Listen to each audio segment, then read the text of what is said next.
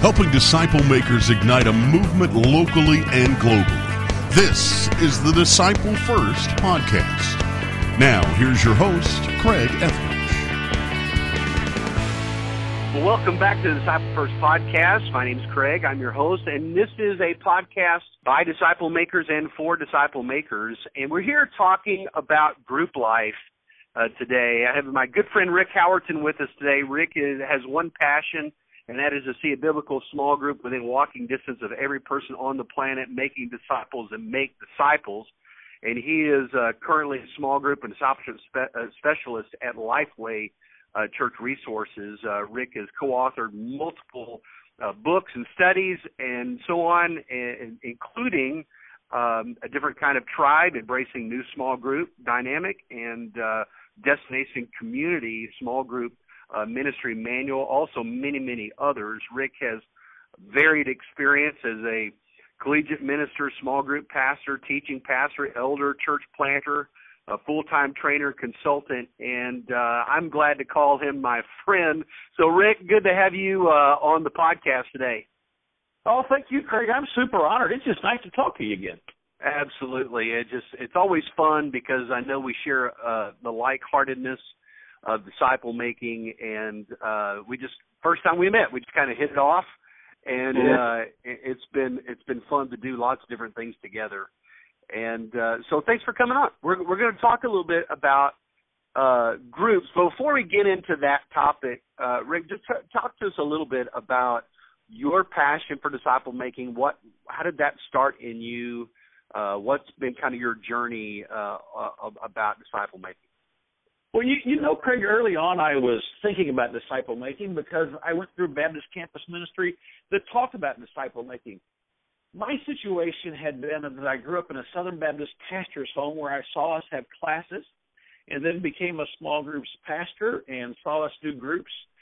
But I didn't really, in my opinion, didn't truly understand disciple making until I spent three years working for the Navigators and NavPress, and saw for the first time in my life people who seemed to um, have all come from people who come from varying backgrounds, but when I saw their lifestyle, their love for the Lord, their depth of passion for the Word of God, and the way that they lived their lives sacrificially, it was an eye-opening experience for me. I don't misunderstand me. I'm not suggesting that the church that I've been in didn't have people like that, but I had never been up close and personal enough to see that.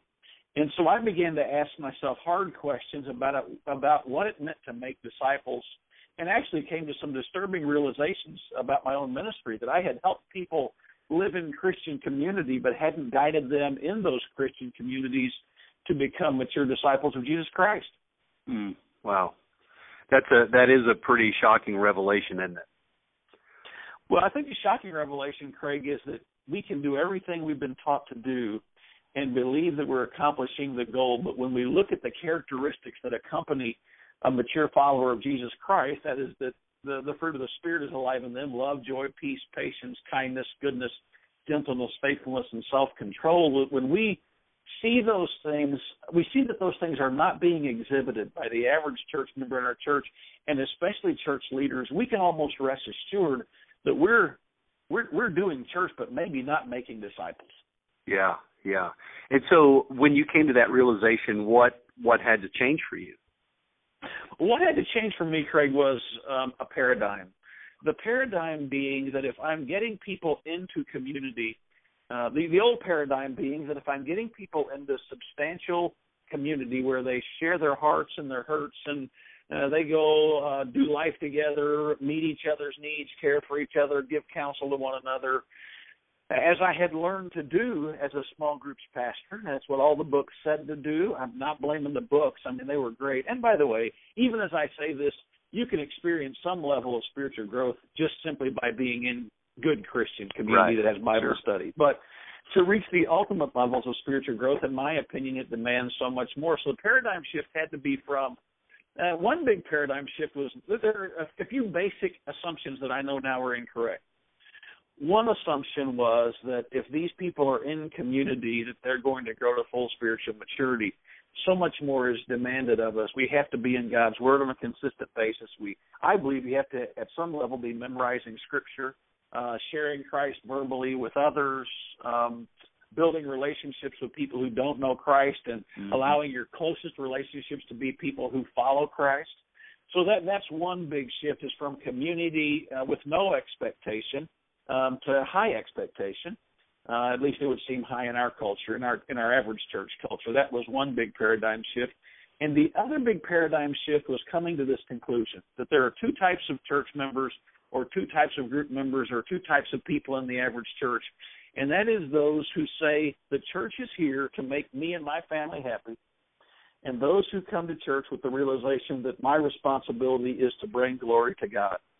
Uh, when a person yeah. determines that that second is what they are about as a as a as a member of the Church of Jesus Christ, uh, when they realize that to be the body of Christ, their responsibility is to bring glory to God, then they will begin the journey to learn what it takes in order to glorify Him in the various settings that they're in. So those are just a few things that really um, grabbed me. Yeah, absolutely. Well, you know, you have given so much of your time and expertise in small groups that I know that uh, this is a topic that's really close to your heart. And so uh, let me just kind of back up as we kind of get into the, that topic. Uh, why are groups important?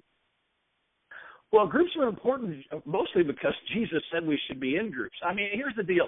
Um, we also kind of look at the history. So everything is, the individuality that we have in the United States of America is actually dangerous for in the West for our journey with Christ. We are to be in community because Christ was in community with uh, the, the the Trinity being in community is our perfect model. Then as we look scripturally, we find that, you know, um, Adam was created and needed a helpmate. And so God placed Adam in community with Eve, and then the children of Israel, God's chosen folks, um, they were a community of people, and then the church was, was birthed, a community, um, and we are to be in smaller communities within that larger community that we call the church. When we look at um, just all of uh, biblical history, we are to be in community, and we are in community not only because it aids us in our journey to become more like Christ, but also because it gives us what we need in relationship to other people in our times of pain and hurt, mm-hmm. and mostly in our in our mostly Craig in our times of sacrifice. I think this is what we miss sometimes when we read the New Testament, um, because in the West we don't we're not being martyred in ways that other people are in other countries, and so we we perceive that the group's primary responsibility at times is to help us through our hard times. When we read the New Testament, we realize that most of these people were at some level being physically martyred for their faith. And so when we when we can change that reading as we're as we're reading about the sacrifices being made and the pain being experienced, it kind of changes our perspective, not just from um, the idea that people are here in my small community called a small group to make me feel better in my hard times, although that is very important. Rather, that we as a small community live differently than the rest of the world. So when I come back with my small group in our weekly gathering, or when I call them together because I'm, I'm in, at some level being emotionally martyred, which is the kind of martyrdom that we will experience, that I need these people because we have a different lifestyle than folks outside of this place, and the folks outside of this small group don't understand the life mm-hmm. we're living.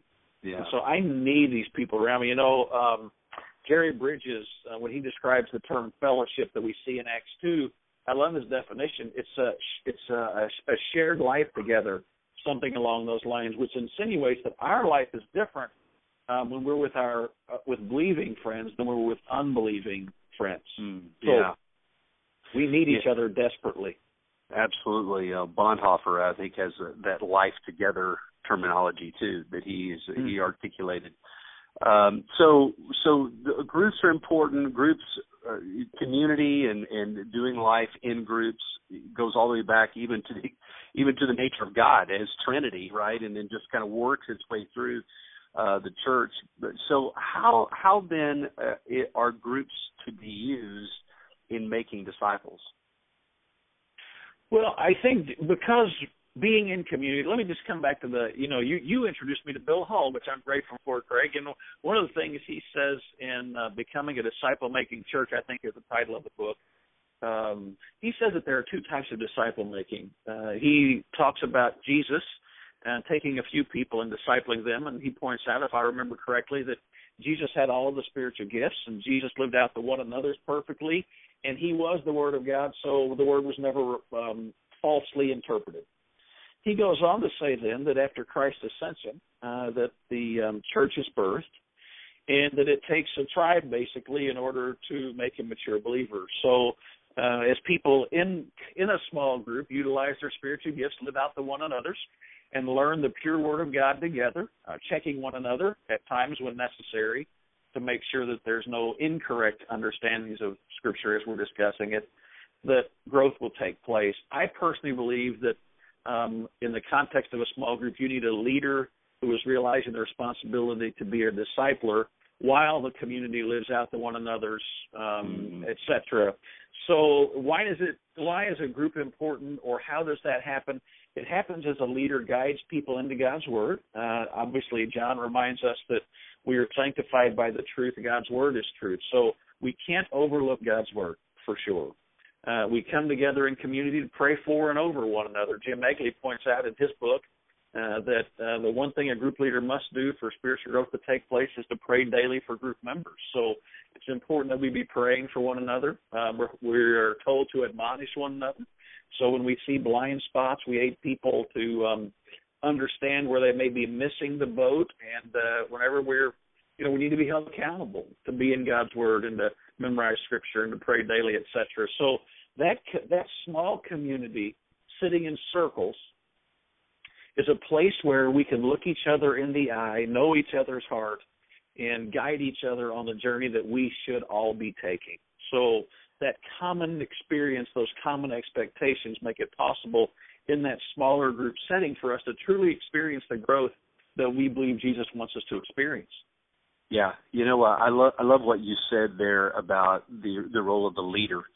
Uh, you know, in our church, that's kind of how that works. We have uh, groups uh, that meet on campus. They're mid-sized groups, but but the leaders are disciple makers, and so they they're they're teaching, they're they're leading, but they're also saying, okay, who in this group do I need to peel off with and and invest uh, in them and train them up to to be reproducers? And and in fact, it's that that mindset that allows the groups to multiply, because if you never have leaders emerge and and be trained, uh, then then the group never.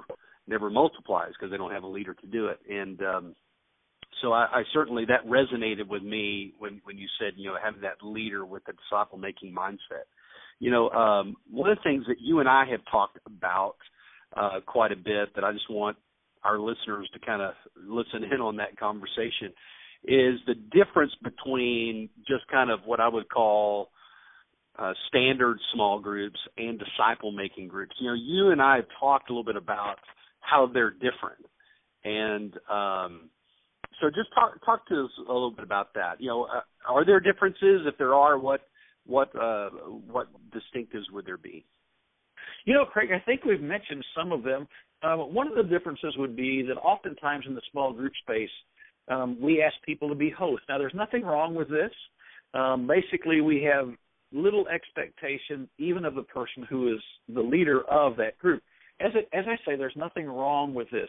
What we have determined at that point is that the responsibility of that of that leader is simply to create a, a comfortable environment where people can come together and um, enjoy time together, even grow in Christ together. But there's not going to be that expectation of that individual host realizing I have a, a serious responsibility to speak into the lives of these people. On the other hand, a disciple-making group, that individual knows that I am the discipler of these people. I need to be the model for them of Christ's likeness while at the same time having meaningful expectations of them. So that's one of the big differences is the um, uh, the responsibility of and the expectation of the person who has oversight of that group of people. Uh, another would be, uh, as we've spoken before, even in this conversation, just the expectations of those who attend. If uh-huh. we know that cer- yeah, if we know that certain things are a necessity for spiritual growth, but we never ask them of those people, we can be certain we're not going to make a mature disciple. And uh, so this is just this is just huge. In fact, I think this is one of the premier reasons that many group ministries um, don't make mature disciples. Yeah. Um, yeah. Is that, yeah. Go ahead. I'm sorry. Well, so just to illustrate, you can't say to somebody, um, I want you to become a great guitarist, but never ask them to practice to play the guitar. Uh, I mean, you know, here's a guitar. Feel free to hold it, um, and, but there's no exercises that that'll help you gain the abilities that you need to play it. And I think think sometimes that's what we're doing with discipleship through groups. Uh, we're just saying, hey, be in a group, but there are no expectations, so we hope you enjoy your time with us, rather than um, having expectations so that I learn, uh, so that I do the things necessary to grow in my understandings of Christ and become more like Christ. So I think those are those are two huge differentiators. Um, also, I've become, you almost convinced me, Craig. You've almost convinced me. I'm about to come to the, I'm, I'm about to come to the point where I can, yeah, I'm about to come to the point. I'm about to that point where I can honestly state that it's going to need to be a group of four or less. Yeah. Um, I have I have pushed back on that for decades, and I am just um, on the on the verge of just saying it has to be so. Um, I just don't think we're going to get there if we're looking at looking twelve people in the eye um, and thinking we can give them the time um, and energy necessary to disciple twelve of them. In yeah. fact, would you say it's one oh one, Craig, or do you go further than that? Do you say three? You know, uh, I, I've done it all, all ways. I've done one-on-one with guys. I've done uh, groups of three. I've got two groups right now running that have two apiece.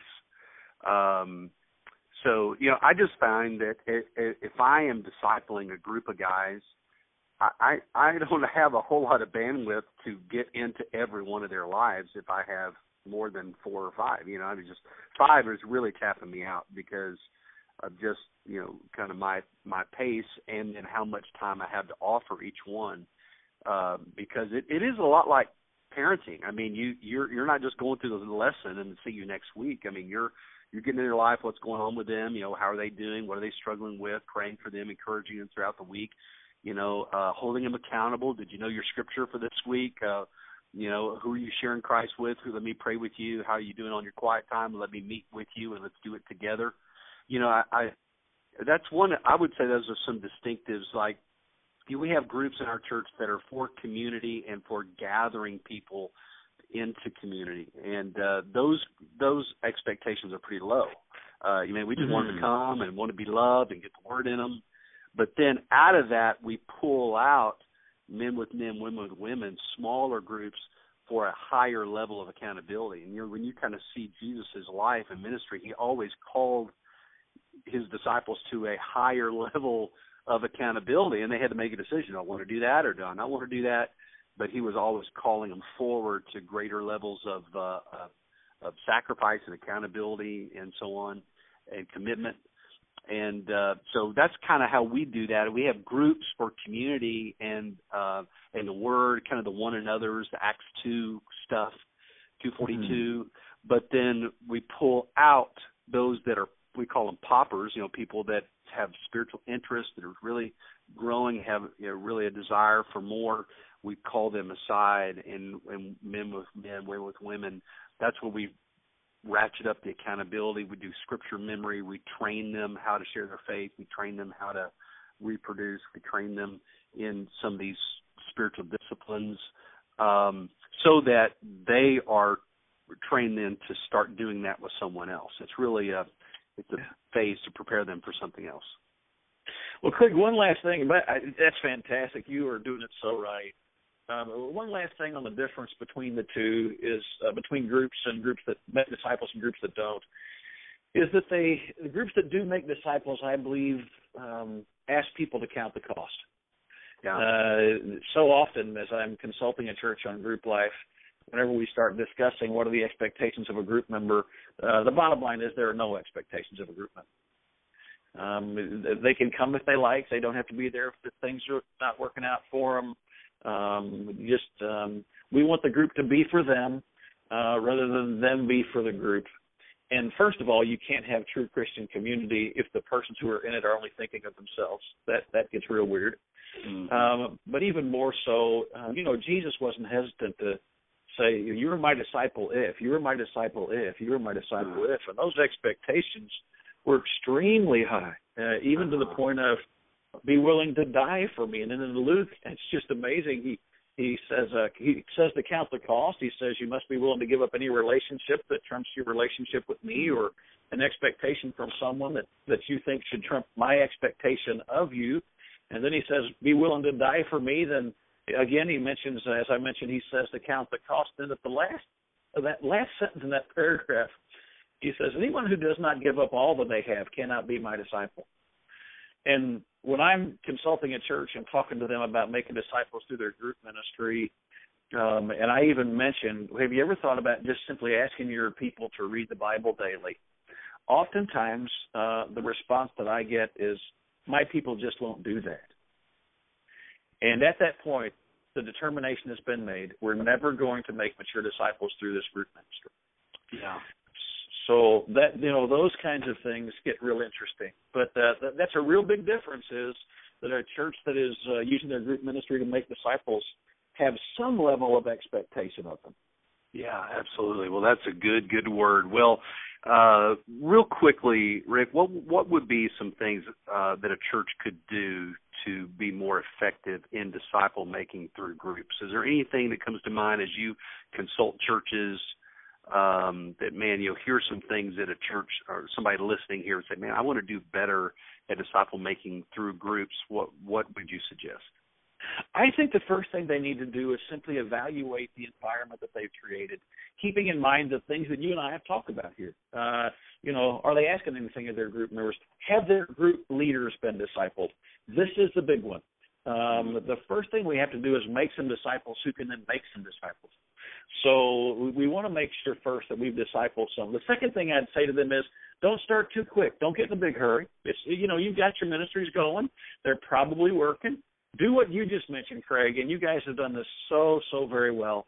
Um, find a few people and disciple them, who will then find a few people who will disciple them, who will then find a few people who will disciple them. And before long, they'll have a church that is built around disciple making. So they don't need to get in a hurry. I would also suggest to them that they choose a curriculum that they stick with for decades.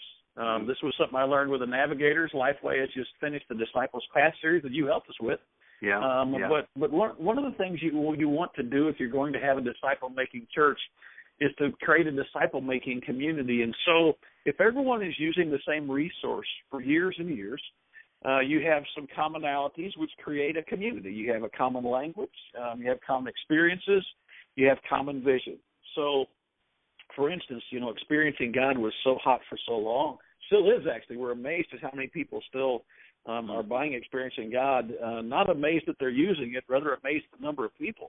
Right. Uh, but, you know, if you're in a room with a group of folks and you're talking about discipleship and you say, how many of you all were discipled at some level through Experiencing God, uh, immediately hands will go up all over the room. And then you say, what's one phrase that you guys all know? And that is this, um, join God where he's working. Well, when, when a church begins to use the same curriculum again and again and again and again, they create that common language. Also, every series of resources will in some way exhibit a common um, vision. Um, and so that becomes norm to that church. So, again, I, one of the other things I suggest is finding a curriculum and using it over the long haul. It also makes it possible for the first-time disciple maker to feel more comfortable because they're using the resource that they were discipled with. So that can be very, very helpful.